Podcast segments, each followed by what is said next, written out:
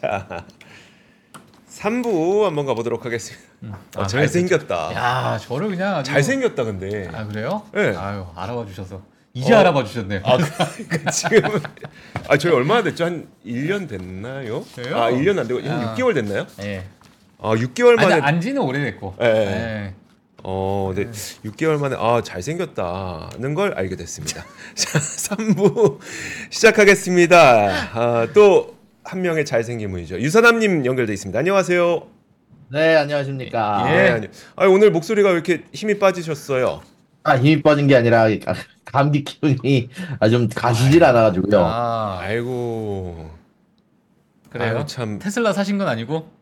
아, 저는 절대 사지 않았어요. 예. 아, 네. 아, 알겠습니다. 아, 그러고 보니까 목소리도 약간 좀 그 안 좋으시네요. 아. 어, 알겠습니다. 알겠습니다. 자, 그래도 할 건 해야죠. 음. 자, 오늘 일정 좀 챙겨 주시죠. 네, 일단 오늘 같은 경우는 정말 중요한 일정들이 굉장히 많이 나오게 되는데요. 자, 일단 오늘 아침부터 건축 승인 건수, 내구재 수주, 그리고 GDP 발표, 신규 주택 판매 등 중요한 지표들이 이제 곧 좀 있으면 나오게 되게 되고요. 그리고 좀 있으면은 10년물 국채 입찰에 가까운 7년물 국채 입찰이 나오게 되는데 사실 어저께 나왔던 지표 중 5년물 국채 입찰에 대한 응찰률이 별로 좋지 않았습니다. 그에 따라서 어저께 채권 가격이 소폭 하락하는 경우가 발생했고요. 어, 사실 그러다 보니까 오늘 7년물 국채 입찰도 상당히 중요한 지표가 될 것 같다라고 말씀드릴 수 있을 것 같고요. 그리고 오늘 어저께 나왔던 지표들 중 제조업 구매 관리자 지수가 1년 만에 상승을 이끌어냈습니다. 50 이상인 수치가 어, 사실 1년 만에 나온 수치다 보니까 굉장히 좀 뭐랄까 놀라 좀 개, 개인적으로는 조금 놀랐던 수치다라고 얘기를 해드릴 수 있을 것 같고요. 그리고 서비스 구매 관리자 지수도 예상치보다 높게 나오면서 사실 인플레이션 관련해서는 좋지 않은 지표가 나왔고요. 그리고 원유 재고 자체가 예상치보다 아주 적은 수치가 나오게 되게 되면서 어저께 원유 재고 상 원유 가격 상승에 어, 일조를 하기도 했었습니다. 음, 네. 아, 원유 재고도 음. 상당히 낮게 나왔군요. 아, 그러네요. 홍해 이슈만 있었던 게 아니라 음. 실제 원유 재고도 지금 보니까 마이너스 900만 배럴, 923만 배럴 정도가 와 예상치보다 너무 음, 적게 나왔네요. 사실 근데 원유 재고는 저도 많이 보는데 이게 좀 변동성이 굉장히 큽니다. 그래서 음. 한 번에 막 이거 많이 없어졌다고 해서 오 원유 없다 이렇게 보기는 좀 어렵긴 한데 음.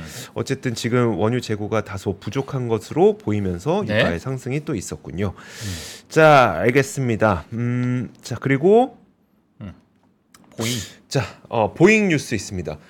어, 미국 항공청이 FAA가 보잉 맥스 문제가 되는 그 기종에 대해서 생산 확대를 중단하라 라고 얘기를 했습니까? 네, 맞습니다. 일단 미 항공청에서 사실 이 뉴스가 나오자마자 보잉 주가가 갑작스럽게 장외에서 3, 4% 빠지는 뉴스가 터졌는데요. 자, 일단은 다행인 부분은요. 미 항공청이 보잉 737 맥스 9의 이제 inspection을 받은 기종에 대해서 운항 재개를 승인했습니다. 다만 이런 부분들 관련해서 어, 현재 문제를 일으켰던 기종인 맥스 기종에 대해서 생산 확대를 중단하라고 권고를 공고 아 권고와 그리고 공급업체들에게 이런 이야기들을 전달을 했다라고 이야기가 나왔는데요. 이 이야기에 앞서서 사실 어저께도 도중에 어, 보잉의 기체 중 하나가 이제 바퀴가 도중에 빠졌다라는 뉴스가 전달이 되기도 했는데 일단 그 뉴스는 뭐 사실 미국 쪽에서는 크게 다루지 않고 있고요. 어, 몇몇 뉴스들에서 좀 다루긴 했지만 일단 이런 부분들은 중요했던 뉴스는 아니고 제가 봤을 때는 이게 더 커다란 뉴스로 보잉 쪽에서 자- 장외에서 주가가 떨어지게 만들었던 가장 커다란 이슈로 떠올랐습니다. 아이고. 아니 근데 문이 떨어지고 바퀴가, 바퀴가 빠지고, 빠지고. 네. 뭐 볼트가 뭐 느슨하고. 느슨해지고 뭐 빠지고 뭐 아 이건 근데 이게 이게 왜 이 한 달 동안에 네. 일어나는 거죠? 아 저한테 물어보시는 건가요? 아 그러니까 이게 아 이거 갑자기 음모론이 막 생각나네 음, 이거. 음. 아니 근데 지금 항공청이 보잉 737 맥스 9의 운항 재개를 승인했다는 거는 음. 어, 승인했다는 거는 FAA가 보기에 그래도 안정성은 있는 것 같다라고 보는 거잖아요. 음. 낙하산 하나씩 지급해야 되는 거 아니에요? 어, 승객들한테? 유사남님 이거 어떤 어떻게 되는 겁니까? 이게 그러니까 얼마 전까지만 하더라도 그 FAA에서는 737 맥스뿐만 아니라 다른 기종들까지 이제 좀 봐야 되겠다. 너무 문제가 많다. 음. 어, 검토해봐야 된다는 얘기를 했고 그런 가운데 운항 재개는 승인한다 하고 이게 좀 앞뒤가 안 맞는 것 같은데 이게 맥락이 좀 있을까요? 일단은 간단하게 정리하면 inspection이 끝난 거죠. 이제 각자 기종에 대한 검사가 끝났고 검사가 끝난 기종은 이제 날아도 되는데 문제는 얘네 제조 시설 라인에 문제가 있을 수도 있으니까 아마 이런 음. 제조 시설에 대해서 현재 지금 만드는 물량 이외에 확장을 하는 것은 추가적인 inspection 인력이 들어가니까 음. 이런 부분들에 대해서는 자제를 해라라고 얘기를 한 게 아닐까라고 보시면 좋을 것 같고요. 음. 그리고 사실 여태까지 발견됐던 몇몇 기종에서 이미 뭐 헐거운 나사가 발견돼 말씀 주신 것처럼 헐거운 나사나 아니면은 결국 quality 이슈가 발견이 된 거는 확실하다 보니까 이런 부분들이 확실히 quality assurance라고 하는데 이런 부분들에 대해서 체계적인 뭐 어떤 방식이 잡히기 전까지는 아마 지속적으로 보잉의 생산 확대에 대해서 좀 중단 요청을 하지 않을까라고 생각이 좀 들게 됩니다. 아, 음, 알겠습니다. 뭐 잠깐 생각해 보면 네, 어떤 사람이 신발을 신고 음. 다쳤어. 네. 그러니까 그 신발에 바느질부터 음, 본드를 어떻게 붙였네, 음. 각이 이게 틀어졌네, 네. 이런 것들까지 다 들어가는 것 같아요. 음, 네. 음, 굳이 제가 비교를 해봤습니다. 네. 예, 아, 알겠습니다. 그러네요. 예. 자, 다음 뉴스 보도록 하겠습니다. 아, 러시아 수송기 폭발로 인해서 하, 참 이거 안타까운 소식이네요. 우크라이나 포로가 전원 사망했다라는 이야기가 나왔는데 이 소식 좀 부탁드리겠습니다. 네, 어저께 기준으로 러시아의 현재 우크라이나 포로를 원래 교환하기 위해서 운송 중이던 수송기가 폭발하게 되면서 우크라이나 포로 65명이 전원 사망했다라는 뉴스가 떴습니다. 정확히 말하면 러시아 승무원 6명, 호송요원 3명 등 모두 74명이 사망했다라고 얘기가 전달이 되기도 했는데요. 러시아 쪽에서는 발표하기를 현재 러시아 항공우주군의 레이더에 우크라이나가 쏜 미사일 두 기가 탐지됐다라고 얘기하면서 우크라이나 쪽에 책임을 떠넘기려는 소식이 나오고 있고요. 우크라이나 쪽에서는 여기에 대해서 자신들이 하지 않았다라는 뉴스도 발표하지 않았지만 어, 자신들이 했다라는 걸 인정하지 하면서 어, 젤렌스키 대통령이 현재 내 우리의 컨트롤 바깥에 있던 일이었다라고까지만 인터뷰가 나온 것으로 보이고요. 음. 현재 일단 이런 부분들에 대해서 조금 더 뉴스는 나중에 나 나중에 조금 더 기다려야 될 것 같지만 아무래도 우크라이나 측의 실수로 만약에 떨어지게 된 거라면 젤렌스키 대통령에게는 커다란 타격이 될 수 있다라는 결과도 좀 나오고 있고요. 다만 이런 부분들에 앞서서 뭐 지금 로이터나 CNN 뭐 여러 가지 뉴스들 사이에서도 의견이 분분한 상황이라서 정확한 데이터가 나오지는 않았지만 여러 가지 정보전을 통해서 사실 우크라이나로 넘어가는 비행기에 현재 포로가 탑승했다라는 정보 자체를 주지 않았을 수도 있다라고 얘기를 하면서 여러모로 지금 너무 많은 얘기가 오가고 있다 보니까 추가적으로 소식이 나오게 될 경우 전달을 해드리도록 하겠습니다. 예, 알겠습니다. 이거는 우리가 뭐라고 지금 뭐 얘기할 수가 없어요. 그러네요. 네. 네. 좀 지켜봐야겠네요. 자, 그 다음 뉴스는 야 이제 미국도 바뀌고 있는 것 같습니다. 재택근무를 이제 허용하지 않겠다라는 건데요. 이제는 어 재택근무 하려고 하는 직원은 또 뭐 자르기도 합니까? 네, 이제는 뱅크 오브 아메리카에서 좀 세- 아주 강경한 정책을 내놨는데요. 뱅크 오브 아메리카 post 코로나 시대에 코로나가 끝났음에도 복귀하지 않는 직, 어, 직원들에게 만약에 돌아오지 않는다면 사무실에 돌아오지 않는다면 징계 사유가 될 수 있다라면서 굉장히 강경한 정책을 내놨습니다. 사실 작년 재작년까지만 하더라도 뭐 한 일주일에 하루 이틀만 출근해라 뭐 2, 3일만 출근해라라고 얘기를 하면서 뭐 여러 가지 조금 폭넓은 혹은 뭐 인원들을 차용하기 위해서 부족한 노동력을 데리고 오기 위해서 여러 정책을 했다면 지금은 조금 분위기가 많이 바뀌어가는 모습입니다. 실질적으로 팬데믹 기간 급증한 재택근무를 줄이기 위해서 미국 기업들이 여러모로 노력하는 모습이 나오고 있고요. 사실 저도 이제 예, 저도 회사에서 예, 여- 공지가 떨어졌더라고요. 이제 직원들한테 최소한 주 3일은 출근해라. 라고 공지가 저도 어저께 나왔습니다. 이제 보니까 다 같이 비슷한 시기에 어, 재택근무를 끝내려는 모습들이 나오고 있는 것 같고요. 사실 저도 이런 부분들에 사실 딱 제가 전년도에 얘기를 했던 말이 분명히 제 사람들한테 자유를 줬더니 사- 나오는 사람이 한 번도 없었다라고 제가 딱 이맘때쯤 얘기를 해드렸던 것 같은데 음. 아무튼 이런 부분들이 사실상 어, 좀 미국 쪽에서는 좀 커다란 모- 이슈가 좀 돼가는 것으로 보입니다. 오. 예. 유사남님 뭐 그래서 아프신 거예요? 아, 저는 어차피 출근하지 않기 때문에 괜찮습니다. 아 그래요? 아 그래요? 아니 이제 조만간 출근해야 된다면서요? 3일은. 오너 아니요? 오너? 아, 어, 이- 저희 회사 쪽에서는 컨, 이제 뭐 이야기가 나왔는데 저는 어차피 컨설턴트 쪽이라서 예. 전 이제 보통 클라이언트를 많이 만나러 와야 되거든요. 이제 그래서 아, 다행히 저는 예. 여전히 자택근무가 가능한 걸로. 어. 야, 이 방송을 회사에서 보면 안 되는데. 아, 이놈 내가 어, 어. 컨설팅 시켜줬더니 이거 그러니까. 집에서 유튜브 하고 있네. 뭐 이러면 안 되는데. 음, 네. 알겠습니다. 어, 알겠습니다. 음, 자 다음 그리고 뉴스. 다음 뉴스 가도록 하겠습니다. 자, 연준이 긴급 대출 프로그램 이자를 올리겠다라는 이야기가 있어요. 자, 이 소식 좀 부탁드릴게요.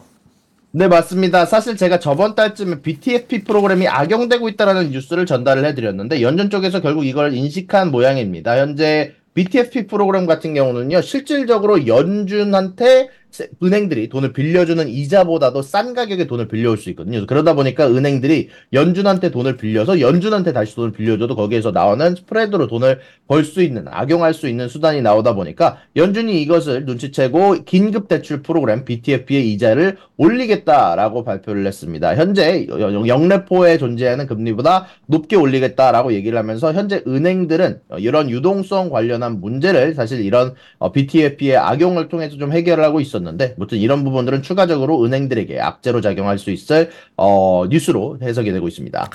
근데 이게 이자를 올리든 안 올리든 결국 3월에 종료되는 건 맞는 거죠? 그건 뭐 그 스케줄이 달라지는 건 아닌 거죠? 3월에 종료가 되는 거는 뭐 똑같지만 문제는 거기에서 돈을 빌린 돈 같은 경우는 뭐 꼭 3월 달까지 갚아야 되는 거는 아니라서 음, 음. 예. 그래서 이미 뭐 빌려놓은 돈 같은 경우는 제가 알기로는 1년 동안 내가 언제든 원하는 때 갚으면 되는 걸로 알고 있거든요. 네. 알겠습니다. 지금 어멈님께서 음. 그걸 이제 눈치채네. 벌써. 뭘요? 어? 아니 은행들이 아. 어, 그 사이 스프레드로 돈 버는 거를 한 50조 원 정도 까먹으니까 그때 눈치챈 거야. 그러니까 그 글로벌 라이브를 안 보니까 그런 거 아, 아닙니까? 그러니까요. 네. 알겠습니다. 글로벌 라이브만 봤어도 좀, 좀 빨리. 그러니까 아, 유선남님은 이미 벌써 우리 다 얘기했었는데. 다 얘기했었는데. 예. 자, 다음 뉴스로 넘어가도록 하겠습니다. 자, 바이든이 전미 자동차 노조 지지를 얻고 있다라는 이야기가 좀 있는데, 어, 이게 또 대선에 어떤 영향을 미칠지도 좀 관건이겠네요. 자, 이 소식 좀 부탁드리겠습니다. 네, 일단 바이든 같은 경우는 전미자동차 노조를 지속적으로 지지하는 모습들이 나왔는데요. 전미자동차 쪽에서도 노조가 공식적으로 지지를 선언하게 되면서 어. 뭐 일단 대선에는 도움이 되는 뉴스가 떴습니다. 일단 어 전체적으로 UAW 쪽에서는 현재 트럼프의 정책을 어, 말 뭐야 말도 안 된다. 약간 좀 돌려서 말도 안 된다 정도로 표현을 하게 되면서 어 전체적으로 지금 트럼프 쪽에는 약간 비판을 그리고 바이든 쪽에서는 어, 지지를 선언하게 됐다라는 소식이 전달이 됐습니다. 물론 이런 부분들은 사실 조금 좀 중요한 부분들이 될 수 있는 게 사실 어, 트럼프 쪽의 지지자들은 대부분 약간 음, 뭐랄까 약간 이거를 보수층 보수 백인들이 보통 많은 상황이거든요. 근데 그런 보수 백인들의 대부분은 공장 worker들이라든지 아니면은 사실 러스트벨트 쪽에 위치한 경우가 많습니다. 근데 이 러스트벨트 쪽에서 바이든을 지지를 한다라는 건 상대적으로 바이든이 그래도 지금 부족한 상황에서 여러 지지율 1%라도 좀 필요한 상황에서 플러스가 될 수 있는 요소라고 개인적으로 생각이 듭니다. 음, 알겠습니다. 아, 근데 러스트벨트라고 하면 그래 공화당 그 전통적인 공화당 지지자였을 것 같긴 한데 노조라고 하면 이건 민주당 지지 쪽이 과거에는 아니었습니까? 과거에도 민주당 조직 쪽이 보통은 좀 노조 쪽이 많았는데요. 네. 사실 이런 부분들은 사실 노조에 대해서 아예 대놓고 편드는 대통령은 바이든이 조금 더 강력하게 좀 조치를 취하긴 했거든요. 아마 네. 그러다 보니까 과연 노조에 속해 있는 트럼프 지지자들이 과연 이번에는 어떻게 반응할지에 대해서는 조금 더 이렇게 노조 쪽에서 강력하게 지지를 해준다면 어 현재 지지율이 조금 부족한 상황에서 플러스된 요소로 어 잡아갈 수 있을 거라고 생각이 좀 듭니다. 어, 음. 그 바이든 정부에서 그 트럼프 정책 공약을 보고 뭐라고 얘기하던가요? 어, 일단 거기에 미국식- 대해서 미국식으로. 스팸이라는 표현을 썼는데, 어. 네. 스팸 스팸? 약간 옴벌레 약간 요런 뜻인데, 약간 벌레 같다라는 아, 표현을 이제 네 전미자동차 노조의 이제, 이제 리더가 쓴 거죠. 어, 야, 강하게 얘기했네. 아, 예. 옴벌레요? 어, 음. 예, 알겠습니다. 뭐 그렇게 얘기해도 괜찮잖아요. 아니 뭐 그쵸. 근데 어. 그좀 순화해서 표현을 해봤습니다. 네. 알겠습니다. 예. 자 이제 그 보니까 네. 테슬라 실적 발표에 대해서 지금 장장 한 어, 10페이지, 그쵸, 여덟 8페이지 정도에 걸쳐서 설명을 뭐- 해 주실 겁니다. 네, 테슬라 스페셜이죠, 사실. 자, 테슬라 스페셜 시작해 보죠. 네, 아, 저 같은 경우는 테슬라 earning call을 처음부터 끝까지 다 봤는데 주가의 움직임이랑 사실 어제 유튜브를 라이브를 하면서 많은 분들이 참석해 주셔서 이 부분에 대해서 관심 있는 분들이 많은 것 같아서 제가 따로 아예 여러 가지를 좀 준비를 해봤습니다. 일단 테슬라 earning 솔직하게 말해서 좀 안 좋았습니다. 일단 earning과 매출, EPS, 마진율 전부 다 miss했습니다. 다만 cash flow 자체는 예상치보다 높게 나오면서 현금은 잉여 현금 흐름 자체는 생각보다 좋은 모습이 나오게 됐는데요. 자 일단 이런 부분들 관련해서 좀 guidance 자체도 생각보다 좀 안 좋게 나왔습니다. 물론 정확하게 대수를 제공하지는 않았지만 2024년의 성장은 2023년의 성장보다는 상당히 적은 성장을 할 것이다 라고 earning 파워포인트에 포함이 되어 있었고요. 현재 그런 가운데 안에서 그래도 우리가 좀 좋게 볼 만한 요소를 가지고 있다면 어, 현재 기가 텍사스에서 다음 세대 자동차를 준비하고 있기 때문에 사실 성장이 적은 거다라고 얘기를 했는데 아무래도 이런 부분들은 미리 어저께 제가 언급해드렸던 저가형 모델의 가능성이 굉장히 높은 것 같고요. 그리고 이런 부분들 관련해서 사이버 트럭의 생산량과 인도량은 이번에 동안 지속적으로 늘릴 것 같다라고 얘기를 했는데 사실 좀 재미난 건 마진율이 떨어진 이유도 여기에 대해서 좀 나- 얘기를 했는데 애초에 마진율이 떨어지게 된 이유 자체가 어, 사이버 트럭의 생산이 증가했기 때문이다라고 얘기가 나오고 있습니다. 음. 애초에 사이버 트럭 같은 경우는 4680 셀을 통해서 사실 생산해야 되다 보니까 사이버 트럭 생산이 늘어날 때마다 마진율이 적거나 호이, 혹은 마진이 거의 안 남는 수준이다 보니까 사실 어, 생산하면 생산할수록 테슬라의 마진율은 떨어지게 됩니다. 이제 그러다 보니까 이런 부분들이 악재가 됐다라고 얘기를 했고요. 그리고 2024년, 2022년 4분기에 FSD 베타 때문에 상당히 그 당시에 마진율이 올랐는데 이번에는 그런 부분들에 대한 특혜가 없다 보니까 마진율이 그렇게까지 상승하지 않았다라고 얘기를 했고요. 그리고 가격 조정, 결국 average selling price라고 해서 차량 평균 판매 가격이 감소했다라는 부분을 실질적으로 인지를 하기도 했습니다. 거기에다가 AI 및 기타 연구 개발 프로젝트로 인해서 부분적으로 운영 비용이 증가하게 되면서 마진율이 떨어졌다라고 얘기를 했고요. 다만 이런 부분들에 앞서서 플러스가 된 요소도 존재합니다. 차량당 낮아진 비용, 낮아진 원자재 비용, 그리고 세금 tax credit을 포함해서 전체적으로 그래도 이런 마진율을 메꾸는데 좀 플러스가 있었고요. 에너지 생성 및 저장 장치, 이제 태양광 관련돼서 어, 생각보다 수익이 증가함에 따라서 마진율을 어느 정도 버티는데 플러스가 됐다라고 얘기가 나오게 됐습니다. 자, 매출 관련해서는요, 전체적으로, 어, 말씀드렸던 부분에 딱 반대적인 점이죠. 어, FSD 베타의 광범위한 출시가 지속적으로 매출에도 악재가 됐고요. 어, 차량 판매 가격 하락이, 마- 어, 이런 부분들도 전체적으로 악재가 됐고요. 다만 이번에는 외환 시장의 영향이 전체적으로 플러스가 되면서 저번에 있었던, 어, 외환 영향이 반대로 왔던 것과는 반대로 이번에는 긍정적인 요소가 돼서 약 0.1빌리언 달러 정도의 추가적인 현금 흐름을 발생시켰다라고 얘기가 나오고 있습니다. 자, 그리고 이런 부분들 말고도 재미난 이야기들이 좀 많이 좀 언급이 됐었는데요. 일단은 에너지 저장 장치가 전체적으로 어, 배포량이 순차적으로 감소했으나 전년 대비는 상당히 성장을 했다고 강조를 했고요. 태양광 배포 수치는 수요에 높은 영향을 미치는 이자율로 인해서 이번 쿼터 자체에는 전체적으로 감소했다라고 이야기가 나오기도 했고요. 이제는 조금 어닝콜 관련된 내용을 좀 디테일하게 보려고 하는데 어, 여러 가지 내용이 많았지만 중요한 내용들만 간단하게 제가 좀 요약을 해봤습니다. 일단 테슬라 보세 관련해서는 내년 2025년에 출시가 가능할 수 있다라고 얘기했지만 우리는 일정을 줄 수 없다. 불확실성이 많아서 지속적으로 업데이트라 하겠다라고 얘기를 했고요. 다음 세대 모델에 관해서 사실 어제 출시하냐라는 질문이 나왔을 때 2025년 말 혹은 후반기가 될 것 같다라고 얘기를 했고요. 그리고 생산 단가 관련된 질문에서 사실 마진율을 낮출 수 있느냐는 질문이 들어왔는데 이거에 관련해서 우리는 예전처럼 빠르게 낮출 수는 없다라고 얘기를 했습니다. 사실 이렇게까지 어, 솔직할 필요는 있었나 좀 생각이 좀 들긴 하지만 여전히 우리는 노력 중이고 1%라도 깎을 수 있으면 그거는 1조 원짜리 일이 될 것이다라고 얘기를 했고요. 그리고 FSD에 관련해서 다른 회사들이 라이센싱을 딸려는 시도를 안 했느냐라고 했는데 이런 질문이 있었는데 일론 머스크가 직접 현재 그런 부분들에 대해서 진행이 될 뻔한 회사들은 있었으나 어, 현재 우리들의 기술을 못 믿는 것 같다라고 얘기를 하면서 내가 다른 회사들이면 우리한테 라이센싱을 받을 것이다 라고 얘기를 하기도 했습니다. 또한 도조와 FSD에 대해서 지금 당장의 프로젝트가 아니라 단기적으로 성과를 볼 수 있는 프로젝트가 아니라 도조와 FSD 분명 지금 당장 작동하는 프로그램들은 맞지만 이런 것들을 완성시키기까지 조금 더 장기적인 프로젝트로 생각을 해달라라고 얘기를 했고요. 그리고 사이버 트럭 관련해서 사실 지금 주문량이 어마어마하게 들어와 있지 않습니까? 그럼에도 불구하고 이 지금 들어오고 있는 주문량은 다 처리할 수 있다라고 얘기를 했는데 이거를 반대로 생각해서 얘기하면 4680셀 배터리가 현재 사이버 트럭 관련해서 현재 제한 요소가 되고 있지 않다. 지금 현재 4680 배터리 자체는 어, 생산량 자체는 사이버 트럭의 수요를 맞출 수 있는 만큼은 생산이 되고 있다라고 얘기가 나온 거고요. 그리고 이런 부분들 관련해서 반대로 4680 배터리의 수율을 늘리는 것은 상당히 어렵다라는 부분들을 언급을 하겠습니다. 모든 회사들이 동시에 어려움을 갖고 있는 부분이다라고 얘기를 했고요.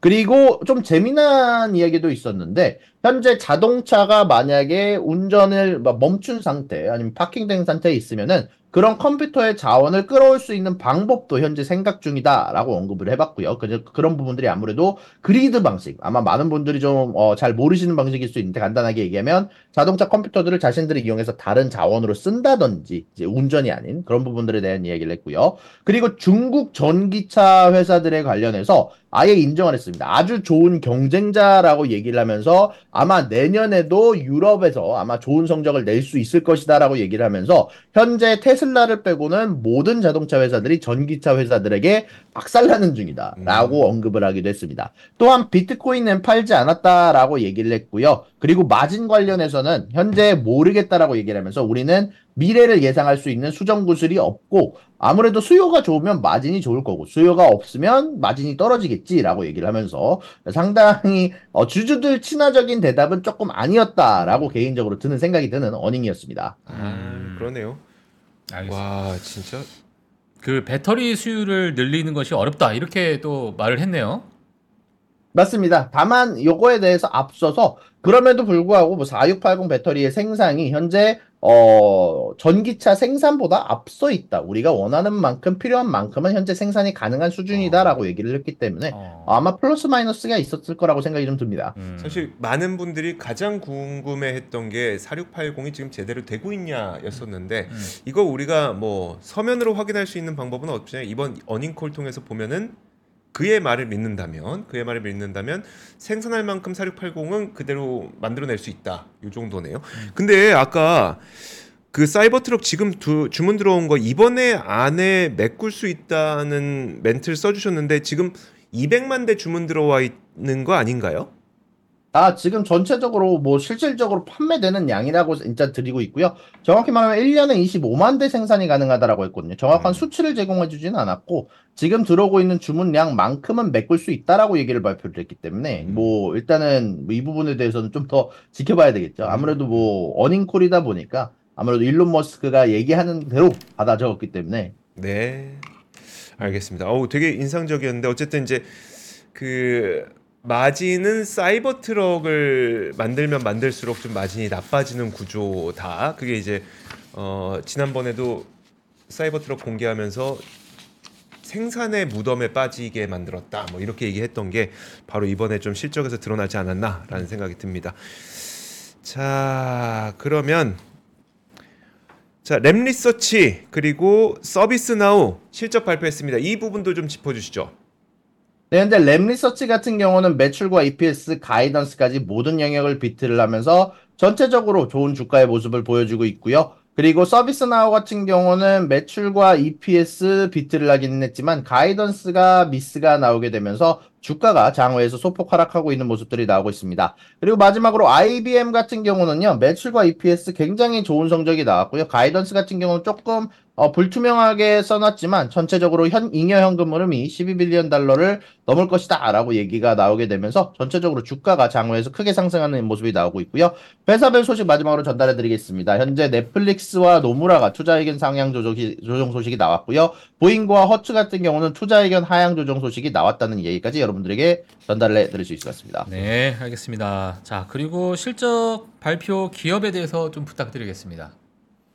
아, 네, 그리고 사실 오늘 이미 earning 발표를 한 기업들이 있는데, 아메리칸 에어라인과 그리고 사우스웨스트 에어라인이 earning 발표를 했는데, 음. 양쪽 다 좋은 earning 실적을 냈습니다. 그러고 나서 현재 guidance 자체도 나쁘게 나오지 않다 보니까 주가가 장외에서 상승하는 모습들이 나오고 어. 있고요. 그리고 또 장 마감 이후에는 많은 분들이 기대하시는 인텔과 비자가 earning 발표를 할 예정입니다. 예, 네, 알겠습니다. 자, 그러면 이렇게 오늘 유선남님과 함께하는 이 시간은 마무리 짓도록 하겠습니다. 예. 자, 유선남님 오늘도 너무 감사드립니다. 수고 많으셨습니다. 아, 네, 고맙습니다. 수고하셨습니다. 아, 정말 유사님께서 네, 너무 잘 정리를 해주셨어요. 테슬라. 그러니까요. 예, 네. 누가 이렇게 어닝콜을 어닝콜 자체를 다 보면서 그러니까 어 그러니까 말하자면 어닝콜을 워딩을 하신 거죠. 그러니까요. 네, 워딩을- 기자 수준으로 직접 가셔서 그러니까요. 알겠습니다. 자. 자, 그러면 지금 시장 상황을 같이 한번 보시면서 음. 또 어떤지 한번 제가 볼 때는 뭐 좀 출렁출렁 거릴 것 같아요. 네. 음. 자, 한번 보도록 하겠습니다. 어, S&P 선물 지수가 0.06% 상승하고 있고요. 다우는 0.04% 하락하고 있고 나스닥은 0.14% 정도 어, 상승을 하고 있는데 뭐 네. 차트만 보시더라도 지금 뭐 기업별로 뭐 여러 실적 발표가 나오게 되고 하다 보니까 뭐 좀 범피한 그러한 음. 모습을 좀 보이고 있는 것 같아요. 음. 자, 그리고 뭐 랠리에 대해서도 지속적으로 시장에 대한 랠리에 대해서도 뭐 얘기를 하고 있는 상황인데 어, 테슬라가 좀 빠졌다라는 이야기. 네. 예, 그리고 뭐 미국의 선물 시장이 좀 많이 좀 출렁거린다라는 이야기들이 좀 나오고 있는 것 같습니다. 컴캐스트는 또 비트 또 매출이 좀 괜찮게 좀 나왔나 봐요. 그래서 어, 여러 가지 이런 뉴스들이 지금 시장을 헤드라인으로 좀 잡고 있는 것 같아요. 네. 맵을 한번 보도록 하겠습니다. 아유, 네 오늘 언급된 종목들만 딱딱 빠지네 또. 그러네요. 예. 음. 뭐지? 네. 자, 테슬라가 지금 마이너스 8.77% 하락을 하고 있고요. 어, 헬스케어가 전반적으로 또 크게 하락을 하고 있는 것 같습니다. 네. 휴메나 같은 경우에는 지금 14%가 좀 빠지고 있는데 어, 이 부분은 제가 뭐 추후에 또는 뭐 내일 제가 뭐좀 지켜봐야 될 거. 휴메나도 오늘 실적 발표를 하는 기업이죠? 장 예, 전에. 지금 몇몇 기업 때문에 네. 어, 몇몇 기업이 이제 발표를 하고 나서 전반적으로 이제 업황에 대한 가이던스 때문에 전체적으로 좀 빠지고 있는 것 같아요. 네. 예, 그래서 어, 이 부분도 한번 추가적으로 제가 한번 체크를 해볼 예정이고요. 어, 그 외에 반도체 섹터는 뭐 지속적으로 좋습니다. IBM도 플러스 지금 6.71% 상승을 하고 있고요. 엔비디아가 야 요즘에 엔비디아가 또 오늘도 사상 최고가네요. 와 음. 진짜 계속 갑니다. 연일 사상 최고가를 네. 기록하고 있습니다. 자, 엔비디아의 주가 흐름입니다. 자, 그리고 브로드컴 1.9% 정도 상승하고 있고 AMD가 또 아, AMD도 봐야 돼요. 네. AMD가 아, 와, 이걸 놓쳤네. 사상 최고가. 예, AMD도 뭐 정말 어 천장을 다 뚫고 올라가는 느낌이에요. 자, 네. 인텔 마찬가지로 1.8% 상승, 퀄컴 1.7% 상승. 어 그래서 전반적인 지금 반도체 섹터가 좀 괜찮다. 네. 그 외에 빅테크들은 상대적으로 조금 쉬고 있는 음. 어, 약간의 뭐 조정을 주고 있는 그런 모습인 것 같습니다. 음. 예, 그 외에는 뭐 그렇게 특별한 개인 투자자분들이 좀 좋아하시는 특별한 종목들의 어떤 큰 흐름은 없는 것 같아요. 지금은 예, 이쪽 헬스케어 업종들이 조금은 어, 안 좋은 부분이 좀 있고요. 보잉 뭐 어, 바퀴 떨어지면 뭐 좀 떨어져야죠. 예. 자, 그 외에 마이크로소프트 한번 클릭해 볼까요? 마이크로소프트. 마이크로소프트가 이제 아, 시가총액 3조 달러를 넘어서지 않았습니까? 음. 우리 시가총액 한번 보죠. 예, 밑으로 내려가서. 시가총액 자, 아, 3조 달러를 넘어섰습니다. 예. 야, 3,012 billion 달러. 그렇죠. 네. 아. 아, 3조 달러가 3조 달러가 넘어섰습니다. 넘어섰습니다.